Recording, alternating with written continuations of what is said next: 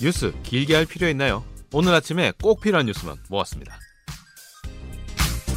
바쁜 아침 가장 빠르고 바르게 세상을 보는 방법. CBS 김덕기의 아침 뉴스가 전해드리는 팟캐스트 뉴스 쏙쏙입니다. 한 주 동안 일어난 주요 소식과 기자의 눈으로 뉴스 중심에 쏙 들어가는 뉴스 쏙쏙 시작하겠습니다. 오늘 CBS 장규석, 조태임, 장성주 기자와 함께하겠습니다. 안녕하세요. 네, 안녕하세요. 안녕하세요. 자, 오늘 다양한 소식들이 있기 때문에 바로 들어갈 텐데 음. 거리두기 4단계 가장 강력한 조치. 지금까지 한 번도 우리가 경험해 보지 못한 그 일상으로 우리가 돌아가는 거죠. 네, 일단 월요일부터 적용되는데요. 가장 눈에 띄는 거는 사적 모임이 크게 제한되는 겁니다. 낮에 만나는 거는 지금과 마찬가지로 4명까지 가능한데 저녁 6시 이후에는 2명만 모일 수 있어요. 예. 그러니까 두 명이라도 모일 수는 있지만 사실상 이제 사적 모임을 하지 말라는 건데 또 이외에 클럽, 나이트, 주점, 포차 등의 업종에서도 집합 금지가 내려집니다. 문을 닫아야 되는 거죠. 어. 또 10시 밤 10시 이후에 야간 대중교통 운행은 20% 감축하고요. 서울시 같은 경우는 밤 10시부터 새벽 5시까지 주요 공원 등에서 음주를 금지한다는 행정명령을 내린 상태입니다. 예.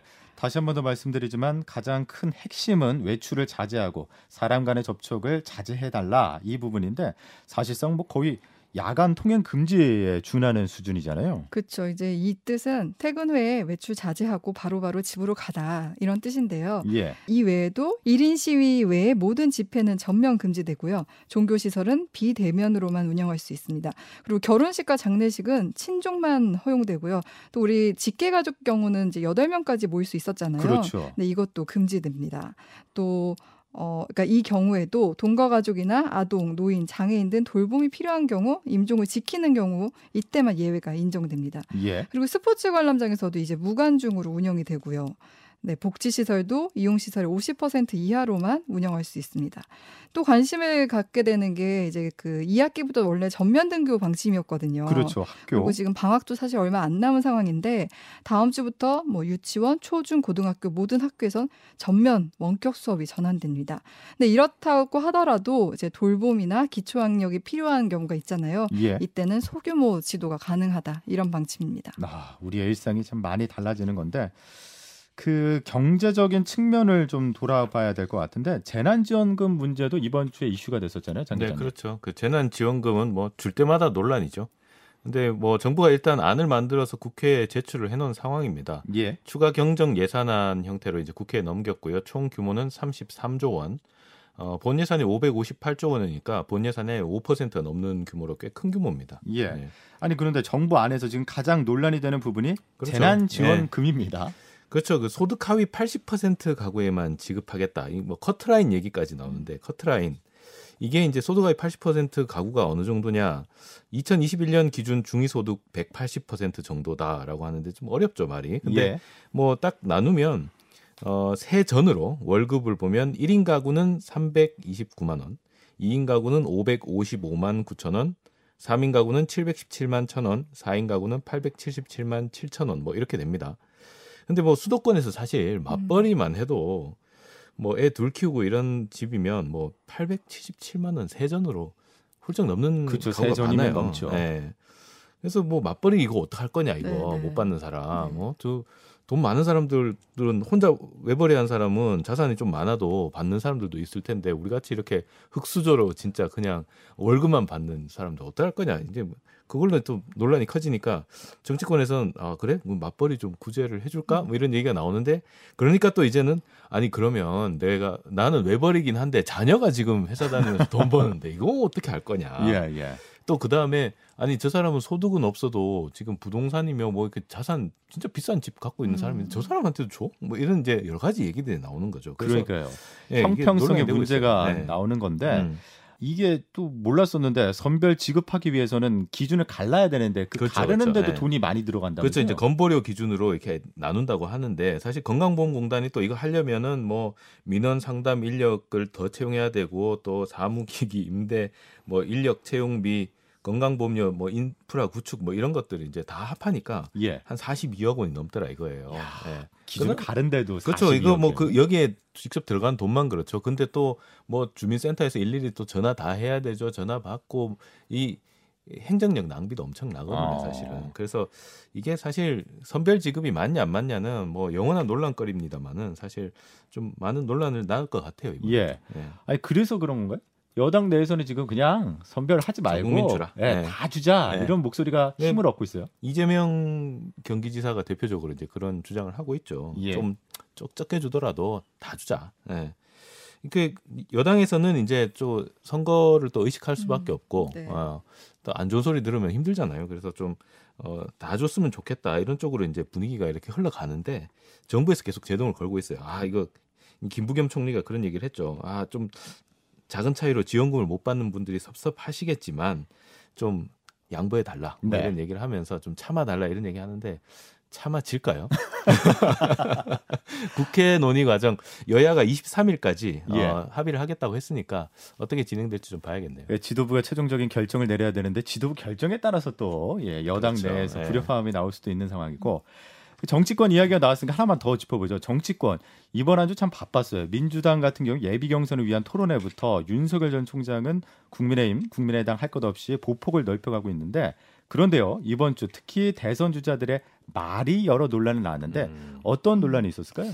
이번 한 주 가장 기억에 남는 말은 제가 바지라도 내릴까요? 이게 바지지, 이건데요. 바지. 네. 예, 바지 받아. 이게, 예, 이게 어떻게 나온 거냐면 민주당에서 이번 주 이제 대선 후보들의 예비 경선 컷오프를 위한 토론회가 열렸는데 아무래도 1등 주자가 이 지사다 보니까 이 이재명 지사다 보니까 이 지사에 대한 공세가 집중됐어요. 이 과정에서 정세균 정 총리가 이제 여배우 스캔들 관련 질문하니까 이제 이 지사가 얼굴에 웃음은 띄면서도 그럼 제가 바지라도 내릴까요? 음. 어떻게 해야 됩니까? 이렇게 반격을 한 거죠. 예. 근데 이- 이거 가지고 여야 가릴 거 없이 비판이 쏟아졌습니다. 민주당의 박용진 후보는 이거 봉선이었으면 폭망했다 이런 얘기도 했고요. 또 야당에서는 뭐 대, 대통령 후보가 이런 말을 해도 되냐 음. 이렇게 비판이 나왔는데 이 지사는 결국 이제 마지막 토론회에서 답답해서 그랬다 하도 이제 그런 질문이 많이 나오니까 답답해서 그랬다 이렇게 사과를 했는데 예. 이게 사실은 경선을 통과하더라도 본선에서도 이 문제는 계속 이 지사의 발목을 잡힐 가능성이 왠지 좀 많습니다. 무섭더라고. 어. 약간 이렇게 위압감 느껴진다고 해야 될까요? 네. 그러니까 웃고는 있었는데. 네, 그러니까 네. 얼굴은 웃는데, 어우 이거 막 정세균 전 총리가. 허허 하면서 이렇게 아 이거 왜 빠지는데, 이러시나. 아, 예. 예. 어. 아니 근데 그 바지 발언 말고도 민주당 내에서 한 번 더 논란이 된 게 송영길 대표의 그 대깨문이라는 말을 음. 이 언급을 하면서 또 예, 이슈가 됐습니다. 네, 대깨문이라는 게 뭐냐면 이게 방송에서 얘기해도 될지 모르겠는데 이제 대가리가 깨져도 문재인이라는 뜻이에요. 이게 친문 강성 지지층을 얘기하는 건데 송 대표가 주중에 관흥클럽 초청 토론회에서 이런 말을 했거든요. 그러니까 소위 대깨문이라고 하는 분들이 누구를 누구는 안 된다. 차라리 야당을 뽑겠다 이런 생각하는 순간 음, 음. 문재인 대통령 지킬 수 없다는 걸 깨달아야 된다 이렇게 말한 거예요. 근데 지금까지 당내에서 이제 열성 지지층에 의해 좌우된다는 목소리는 있긴 있었는데 당 대표 입에서 이런 직접적인 표현이 나온 건 처음이거든요. 예. 그만큼 파장이 있었는데 이게 또 어떤 것과 연결이 되냐면 앞서 민주당에서는 경선 연기 요청들이 친문 음. 의원들 중심으로 있었고 또 국민 면접에서는 그 조국 흑서 저자인 김경률 대표를 포함시키느냐 마느냐 가지고 말이 많았었는데 그렇죠. 이렇게 되다 보니까 이제 친문 지지자들이나 의원들 사이에서는 송 대표가 이 지사한테 좀 경도된 거 아니냐 음, 이런 비판이 나오고 있습니다. 예. 어, 여권 말고 야권 쪽으로도 한번 가보면은 윤석열 전 총장도 이재명 지사를 꽤 많이 견제를 했잖아요 이번 주부터. 그니까요. 그러니까 원래는 이 윤 전 총장이 이 지사에 대한 공세를 지금까지는 안 했었거든요. 근데 이번 주 초반에 이 지사가 이제 점령군 발언을 한게 네, 이제 네. 시초가 된 건데 예. 윤전 총장 윤 전 총장이 이 지사의 점령군 발언을 두고 대한민국의 정통성을 부정한 거다. 대한민국을 잘못된 이념을 추종하는 국가로 탈바꿈시키려 한다. 이렇게 말을 한 거예요. 공, 그런데 이렇게 되다 보니까 윤 전 총장이 이제 본격적인 이 지사 공세에 나섰다는 것도 맞지만 또 이게 이념 논쟁, 녹- 음. 역사 논쟁으로까지 좀 확대됐거든요. 예. 그러니까 또 이게 또 이거 가지고 윤 전 총장이 오- 이런 공세 오히려 역효과를 낳았다는 얘기도 있어요. 왜냐하면은 좀 철 지난 색깔론이라는 거죠. 어. 윤 전 총장이 지금 big plate라는 거를 얘기를 하면서 보수도 만나고 음. 야권의 뭐 주요 주, 주자들이나 뭐 인물들을 만나고 있는데 말은 지금 보수색을 띠고 있어요. 예. 이 과정에서 지금 이번 주 탈원전에 반대하는 행보를 계속 보여주는데 이 과정에서 말실수가 나왔는데 그 후쿠시마 원전 있잖아요. 예. 방류수 문제 그거 지금 국민들이 굉장히 분노하고 예. 있는 사안인데 그거에 대해서도 정부가 과거에는 크게 문제를 삼지 않고 그때그때 정치적인 차원에서 볼 문제가 아니다 이렇게 얘기하면서 일본 정부보다 우리 정부를 탓하는 말을 했거든요. 예. 그러니까 당장 이렇다 보니까 이재명 지사가 이거는 일본 구구 세력 주장이다. 또 이낙연 전 총리는 자민당 총재직에 도전한 거 아니냐 이렇게까지 비판했습니다. 네. 야. 아니 그래서 가장 중요하고 궁금한 게 윤석열 전 총장 국민의힘에 입당을 한다는 겁니까? 그러니까 이게 이준석 대표가 그제 한 라디오에 출연해서 윤 전 총장이 8월 경선 버스에 탑승할 것이다. 음. 무수한 첩보는 그렇다. 이렇게 좀, 좀 확신에 또찬 얘기를 만났잖아요. 했어요. 예. 근데 네. 그 그러고 나서 뒤에 보니까 그 말하기 앞서 그렇지. 두 사람이 만났다는 네. 게 이제 공개가 되면서 음. 어 그러면 좀 뭔가 더 자세한 얘기가 오갔나 보다 이렇게 얘기를 했는데 생각을 했는데 윤전 총장은 또 이 국민의힘 입당 여부에 대해서 말을 아끼면서 또 오히려 이제 군소 정당이나 야권 지도자들을 만나고 있습니다. 예. 음, 어, 어렵네. 되게. 알 수가 없어요. 앞으로 네. 예. 아, 어떻게 또 전개될지 잘 봐야 돼요. 왜 그러냐면 워낙 다양한 이슈들이 다음 주 이번 주일부터 예. 민주당 같은 경우는 경선을 통해서 본 경선에 그렇죠. 올라가는 네. 분들이 이제 컷오프 추려지는. 거잖아요. 네. 예. 그래서 어떻게 될지 지켜봐야 되겠고 음. 우리 국제부 장성주 기자 좀 네. 오래 기다리셨는데 아니 지금 시점에서 또 하나 짚어봐야 될 게 문재인 대통령과 관련해서 지금 일본에서는 계속 네. 문 대통령이 온다. 예, 도쿄올림픽 관련해서 네네. 올 것이다. 예, 네. 그래서 정상회담 할 수도 있을 것 같다. 네. 뭐 이런 보도가 나오고 있죠. 어떻습니까? 그렇죠. 이제 지금 일종의 뭐 군불대기를 하고 있는 모양새인데 예, 그 자꾸 나오니까 언론에서 자꾸 이제 그런 보도가 나오니까 어제 이제 스가 요시대 총리가 직접 그거에 대해서 발언을 했어요. 정상회담 가능성에 대해서 물어보니까 예, 어 문재인 대통령이 와서 정상회담을 한다면 내가 외교상 정중히 아, 모시겠다. 이거 뭔 발언이야. 그러니까요. 어려워요. 그러니까 이게 굉장히 일본 특유의 화법인 것 같거든요. 어. 오신다면 내가 굉장히 정중하게 모시는 게 당연하니까 그렇게 하겠다. 이런 지, 이, 워딩이 이런 식이에요. 예. 굉장히 이제 조심스러운 것 같기도 하면서 이게 어떻게 우리가 반응해야 될지 모르겠는데 일단 우리나라 청와대나 이런데 청와대 같은 경우는 아직 뭐 확정된 게 없다 음. 이런 입장인데 글쎄요 이게 실제로 문재인 대통령이 지금 음, 오는 23일에 개막식이 열리는데 예. 1박 2일 일정으로 일본을 방문할 예정이라는 게 우리나라 언론에서도 보도가 되고 있더라고요. 일간지에서 나왔었죠. 네.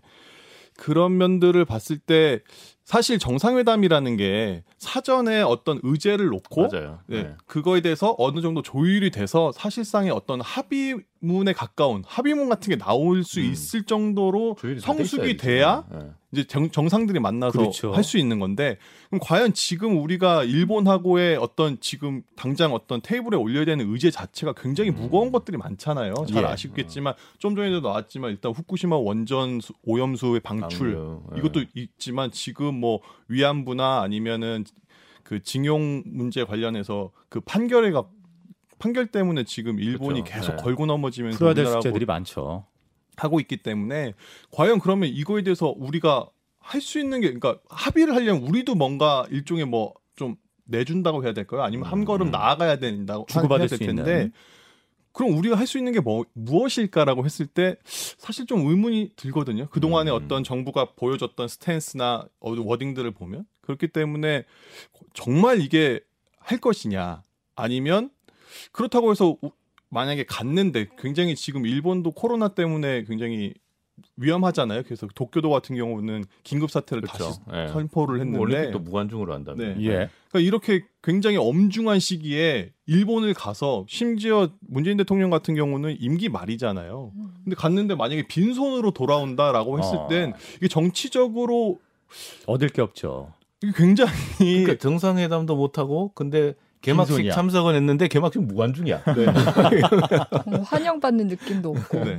그러니까 이게 굉장히 지금 그러니까 문재인 철저하게 문재인 대통령 입장에서 봤을 때, 그러니까 그러니까 우리나라. 입장에서 봤을 때 예. 갔을 때 우리가 얻을 수 있는 실익이 무엇이냐라는 점에 있어서는 확실히 좀 의문이 있는 것 같습니다. 음. 지금 도쿄올림픽 개막식에 어, 참석을 하는 정상은 프랑스 마크롱 대통령이 유일하게 지금 전해지고 있는 거죠. 어.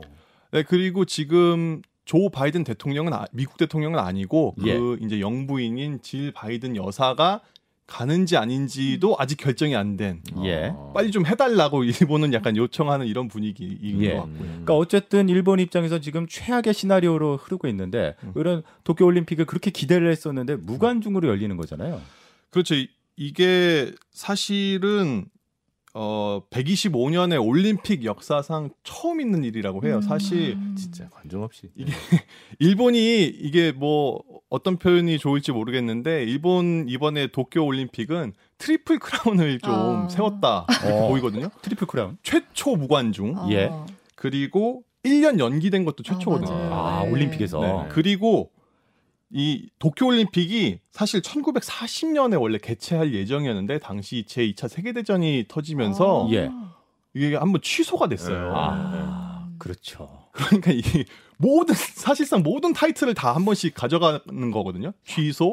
연기, 예. 무관중. 그러니까 사실 일본의 입장에서는 이 1940년 이 취소됐던 이거를 반복하는 거를 굉장히 아, 싫어했어요. 그러니까 역사의 그래서 사실 네. 두 번째 두 번 역사 전무후무하게 어. 두 번이나 올림픽이 취소가 된다는 건 사실 만약에 우리 서울 올림픽이 두 번 역사 취소된다 그러면 아 이거 장난 아니잖아요. 불명예스럽죠. 네. 그러니까 일본 저- 특히 정치권 입장에서는 가장 피하고 싶었던 게 취소거든요. 네. 음. 그런데 이렇게 무관중을 결정하고 나서 그래서 스가 총리가 바로 이거에 대해서 어떤 평가를 내렸냐면 이- 어, 그 우리가 이, 이 어려움 그러니까 이 코로나를 극복하고자 노력하고 있고 희망을 얻을 수 있다는 걸 도쿄에서부터 전파한다는 데 의의가 있다.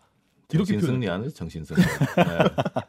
그러니까 뭐 그러니까 이게 일본의 아주 전형적인 어떤 자세 음. 올림픽을 대한 자세 이런 네. 걸 보여주는 것 같아요. 그래서 무관중이지만 그렇다고 또 IOC의 그 관계자들은 입장을 허용을 해준다고 하거든요. 음. 그러니까 이제 국민들은 야 누구는 들어가고 누구는 못 들어가고 이게 말이 되냐 이런 여론이 좀 퍼지고 있나 봐요. 그래서 예. 일본의 한 그 온라인 신문들을 보면 그러니까 사실 지금 이 음주도 금지거든요. 음. 그러니까 외부에서 음. 그런데 선수촌 안에서 음주는 허용하는 지금 분위기거든요. 어. 그러니까 음식점 이름을 선수촌이라고 한대요. 아. 아, 우리 선수촌 내에서는 허용하니까. 우리 우리 술집 이름은 선수촌이야. 그러니까 와서 술 먹어도 돼. 예. 약간 이런 비아냥 같은 아. 웃지 못하는 네. 일까지. 그런 것들이 이제 트위터에 사진이 찍혀서 이제 돌아다니면서 삼- 사람들이 엄청 리트윗을 한다고 하더라고요. 예.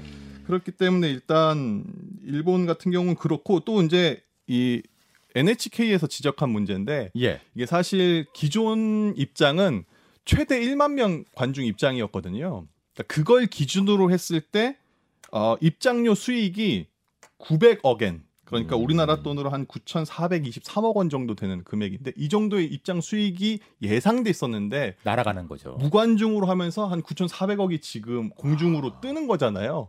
그럼 이게 그럼 과연 누구한테 전가되느냐? 아. 도쿄 도민들과 예. 일본 전체 시민들에게 전가가 될 텐데 지금 이렇게 경제가 어려운 상황에서 시민들한테 아, 양해를 구하고 이 정도의 금액을 더 우리가 세수를 좀 음. 충당을 해야 됩니다. 라고 한다면 이게 받아들일 수 있겠느냐. 일조 스가 더 총. 스가, 스가 총리가 지금 올해 가을에 지금 총선이 있거든요, 일본에. 예. 음. 이게 그러면 이게 넘어갈 수도 있는. 예, 굉장히 이제 어려운 측면이 일본 정치권에서는 이게 좀 있겠다라고 예. 이제 NHK가 분석을 하더라고요. 예. 말 나온 김에 나라박 상황을 조금만 더 짚어본다면은 네, 네. 지금 전반적으로 델타 변이 때문에 여러 네. 고통을 겪고 있는데 네. 근데 제가 한 가지 사진을 봤는데 네. 영국 사진이었어요. 네, 네. 거기는 델타 변이는 없는 것 같아요. 난리 예. 났지 지금. 예, 축제 분위기. 그러니까 그러니까 이게 쓴 문제야 지금. 예. 정말 좀 아이러니한 게 이게 네. 델타 변이가 그럼 왜 위험한가 전문가들이 진단하는 이유는 이제 뭐 감염력이 더 전파력이 더 센 것도 있지만 이게 그러니까 초기에 걸렸을 때 증상이 되게 약하다고 해요. 예. 그러니까 일반 코로나 우리가 이 기존에 있었던 코로나 같은 경우는 뭐 발열, 뭐 뭐 몸살, 냄새도. 네, 냄새나 예.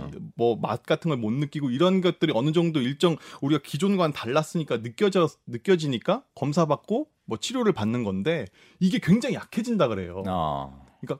이게 감기인지 아니면 몸살인지 아 그냥 음. 내가 오늘 컨디션이 컨디션 안 안 좋은 좋은, 건지. 건지. 이게 잘 모를 정도로 약하게 오기 때문에 특히 젊은 층들이 그렇지, 젊은 사람들은 잘 모르지. 그러니까 가장 그 치료가 필요한 게 이제 감염 이후에 확진 이후에 일주일 내에 치료를 받으면 굉장히 빨리 회복할 수가 있는데 예. 이 치료 적기를 놓치기 아하. 때문에 델타 변이가 굉장히 위험한 거다. 그래서 중증 환- 음. 환자도 많고 젊은 층들이 많이 걸린다. 이런 진단들이 나오고 있는 거거든요. 예. 그런데 이제 축구를 보는 게 그러니까 지금 어 유로 2020 2020을 이제 이것도 1년 연기돼서 올해 열리는 건데 음. 이게 지금 영국 같은 경우는 델타 변이 감염자가 전체 감염 확진자의 한 90% 이상이 델타 변이 감염자라고 해요. 예. 그런데 어 그 축구의 성지라고 불리는 런던 웸블리 스타디움에서 중결승 두 경기뿐만 아니라 이번 11일에 현지 결승전도. 시간으로 11일에 결승전이 열리거든요. 심지어 결승전 거기서 해. 어. 네, 잉글랜드가 진출을 했어요. 예. 네. 축구 그동안 축구 종가로 불렸던 잉글랜드인데 사실 그 축구 어떤 성적과는 좀 거리가 멀었거든요. 그렇죠. 한 번도 결승 못 나갔죠. 최초로 음. 축구로서 월드 그러니까 결승전에 진출한 거기 때문에 예. 영국 잉글랜드 시민들은 굉장히 지금 흥분을 많이 했어요. 난리 났지. 예. 지금 축제지 지금. 네, 네. 아니 근데 그렇게 축제 분위기인 거 네, 알겠는데 네. 지금 또 코로나 상황도 감안을 해야 될 거 아니에요. 그러니까 결승 진출을 하는 거 확정 지은 날 확진자가 3만 명 넘게 나왔죠. 네. 지금 3일 연속 확진자가 3만 명 이상을 돌파하고 있는데 이게 1월 이후에 이런 상황이에요. 지금 1,000명 넘는다고 난리인데도 음. 3만 명이 나오고 있네. 그런데 이제 실 이게 문제가 뭐냐면 예. 그 유에파 그러니까 유럽 축구 협회가 좀 많이 그거를 어, 규제를 좀 완화를 해줬어요. 그러니까 입장을 어떤 식으로 하냐면 어, 유럽은 지금 백신 여권이 있거든요. 그러니까 음. 백신 여권을 제시하거나 음. 아니면 음성 확인서를 제시를 하면 입장을 시켜주는 거예요. 네. 그래놓고 이제 확진자가 자꾸 나오니까 유에파한테 이제 압박이 좀 들어가니까 유에파 측에서는 야 그 방역 규제는 각국에서 낮춘 거지 우리가 소관이 아니야 이렇게 또 약간 음. 발뺌하고 있거든요. 음. 예. 그래서 약간 논란이 되고 있지만 어쨌든 지금 웸블리 구장 같은 경우는 뭐 6만 명 거의 7만 명에 가까운 관중들이 들어가서 지금 경기를 하는데 예. 심지어 아까 지적해 주셨듯이 마스크를 아무도 안 써요. 아. 그러니까 이게 진짜 어떻게 하자는 건지 아니 이게 대비되는 게 어, 그 WHO 사무총장이 비극적인 이정표가 세워졌다는 말을 또 했었잖아요. 네네. 예. 그래서 이제 그 실제로 이탈리아의 어떤 한 이 전문가가 지적을 하는 게 우리가 그러니까 입장하는 거 이제 더 이상 어떻게 막을 수 없는 음. 분위기가 됐으니까 음, 음. 뭐라고 얘기했냐면 우리 지금까지 마스크 잘 썼잖냐.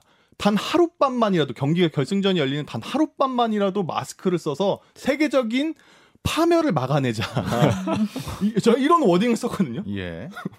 그러니까 이 정도로 생각, 상황이 지금 심각한 거죠. 그러니까 이게 델타 변이가 예. 유럽에 지금 전반적으로 확산하는 모양새예요. 그러니까 뭐 영국 같은 경우는 아까도 말씀드렸지만 이미 90% 감- 확진자의 90% 이상이 델타 변이 감염자고 프랑스는 40%, 독일은 한 59%라고 음, 해요. 근데 미국도 51.7%가 기록을 하면서 그, 그 CDC 질병통 질병통제센터. 네, 거기가 우리나라로 치면 이제 질병 같은 질청 같은 경우인데 거기서 사실상 이제 델타 변이가 지배종이 됐다라고 음. 이제 인정을 한 상황인 거거든요.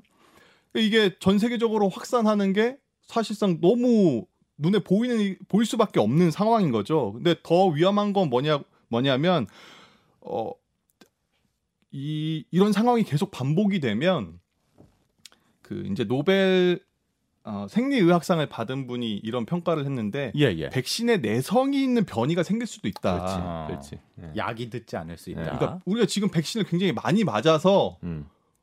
그나마 지금까지 버텼던 거고 델타 변이가 위험한 게 청년층들인데 청년층들은 지금까지 안 맞았기 때문에 이렇게 감염이 확산됐던 음. 거거든요. 그런데 이제 백신을 맞은 사람까지도 문제가 생길 수 있다. 이런 위험 경고가 나오고 있는 거고 실제로 그래서 화이자 같은 경우는 3차 접종을 하는 거를 그 미국 FDA에 허용해 달라고 네. 요청할 계획이다. 이렇게 얘기를 하더라고요. 예. 그렇죠. 제가 참 축구를 좋아했었는데 이렇게 장성주 기자의 이야기를 들으니까 축구가 조금 미워지려고 아, 이게 위험한 합니다. 거죠. 왜냐하면 영국은 지금 예방 접종률이 되게 높잖아요. 네. 그런데도 지금 변이가 막 발생하고 있는 상황인데 여기서 한꺼번에 다 모여서 응원을 네. 노마스크로 한다? 비말 또 엄청 튀지 않나요? 네, 응원하면. 비말 엄청 튀죠. 노래하고 어, 예, 응원가가 다. 있고 이렇기 때문에 예.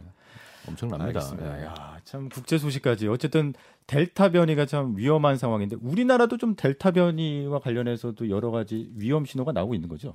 델타 변이가 지금 뭐 매주마다 지금 doubling 되고 있어요. 아, 그래서 두 뭐. 예, 계속 두 배, 세 배씩 이렇게 늘어난다 지금 얘기를 하면서 그래도 조금 이제 좀 눈에 띄는 거는 예, 예. 3차 대유행이 12월 25일에 피크를 찍었습니다. 예, 우리나라. 네, 작년 성탄절에 그때가 1,200 뭐 한 몇 명 정도 됐는데 지금 다시 이제 1,200명 넘으면서 4차 대유행이 시작됐다라고 보는데 어 좀 눈에 띄는 점은 그 60세 이상 치명률이 3차 대유행 때는 8.48% 8% 9% 넘어 가까이 됐는데 예. 어 6월 달에는 0.86% 어우, 1%가안 되네요.